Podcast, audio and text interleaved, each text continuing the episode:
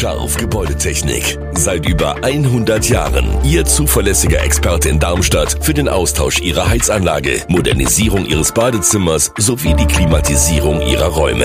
Erwarten Sie mehr von uns, als Sie es gewohnt sind. Scharf Gebäudetechnik.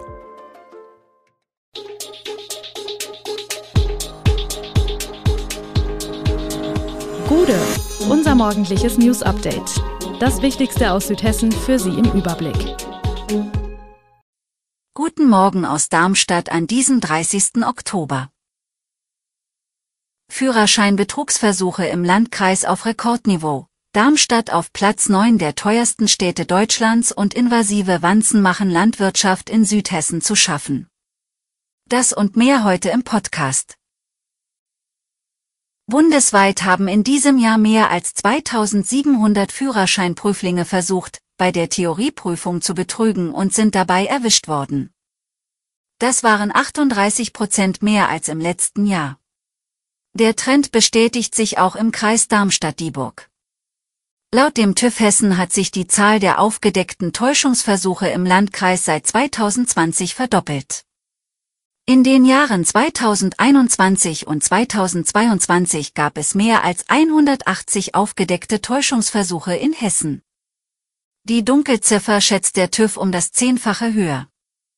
Etwa die Hälfte aller Betrugsversuche in Hessen sind sogenannte Stellvertreterprüfungen. Das bedeutet, zur Prüfung erscheint eine ähnlich aussehende Person, die sich als Prüfling ausgibt, und legt die Führerscheinprüfung ab. Es gibt auch Betrugsmaschen mit Spionagetechnik. Dabei erscheint der Prüfling mit einer winzigen Kamera am Körper. Diese filmt die Fragen während der Prüfung und überträgt diese an einen Helfer, der sich draußen aufhält. Auch bei der praktischen Prüfung gibt es Betrugsversuche, bei denen vermutlich auch manche Fahrschule mitwirkt, indem sie die Ausrüstung der Fahrlehrer auf dem Beifahrersitz manipuliert. Die Strafverfolgung ist begrenzt, da ein Täuschungsdelikt nicht strafbar ist.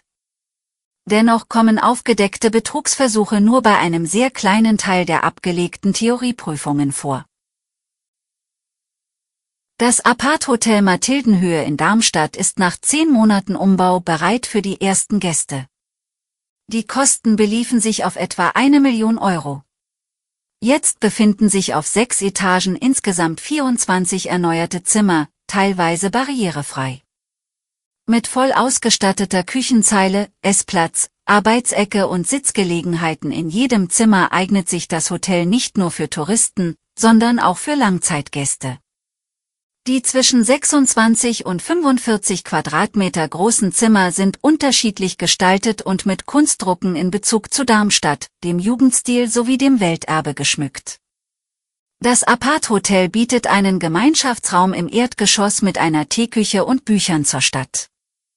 Das Konzept richtet sich an Forschungsprojektler, Zeitverträgler, Studentenpaare und Newcomer, die in Darmstadt eine Wohnung suchen. Die Gäste können sich selbst versorgen und die Rezeption ist nur halbtags besetzt. Es gibt Parkplätze und E-Ladeeinheiten für Autos und Fahrräder vor dem Haus sowie einen baumbestandenen Garten mit Plänen für Liegestühle und Sonnenschirme im Sommer. Darmstadt erreicht Platz 9 unter den teuersten Großstädten Deutschlands bezüglich der Lebenshaltungskosten.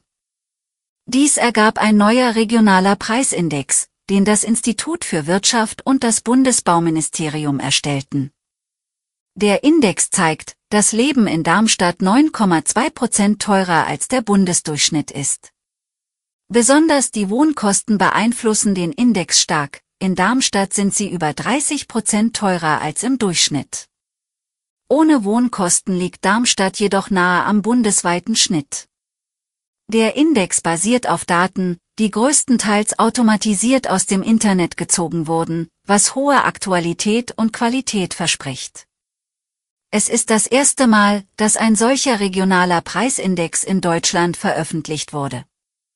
Darmstadt wird regelmäßig unter den teuersten deutschen Städten gelistet. Auch in Südhessen kommen die grüne Reiswanze und die marmorierte Baumwanze vor. Der Hessische Bauernverband betrachtet deren Vermehrung mit Sorge. Denn durch die Wanzen kommt es im Obst- und Gemüseanbau zu Problemen. Die Wanzen können mit ihren Saugrüsseln das Pflanzengewebe anstechen, was zum Beispiel zu Fleckenbildung führt. Die gute Nachricht, es gibt schon einen Nützling, der den Wanzen zusetzt. Diese Gegenspieler zählen häufig ebenfalls zu den invasiven Arten, die kleine Schlupfwespe zum Beispiel. Die Larven fressen die Wanzeneier von innen auf und unterbrechen auf diese Weise deren Fortpflanzung. Ähnlich wirksam scheint die Samurai-Wespe und die Federfußfliege. Aktuell arbeiten Wissenschaftler auch an Lockstoffen, um die Wanzen abfangen zu können. In Gewächshäusern könnten die Kulturen auch durch Netze geschützt werden, damit die invasiven Wanzen dort keine Eier ablegen können. Alle weiteren Hintergründe und aktuelle Nachrichten lesen Sie unter www.er-show-online.de. Gute Südhessen ist eine Produktion der VAM von Allgemeiner Zeitung, Wiesbadener Kurier, Echo Online und Mittelhessen.de. Redaktion und Produktion die NewsmanagerInnen der VAM. Ihr erreicht uns per Mail an audio.vam.de.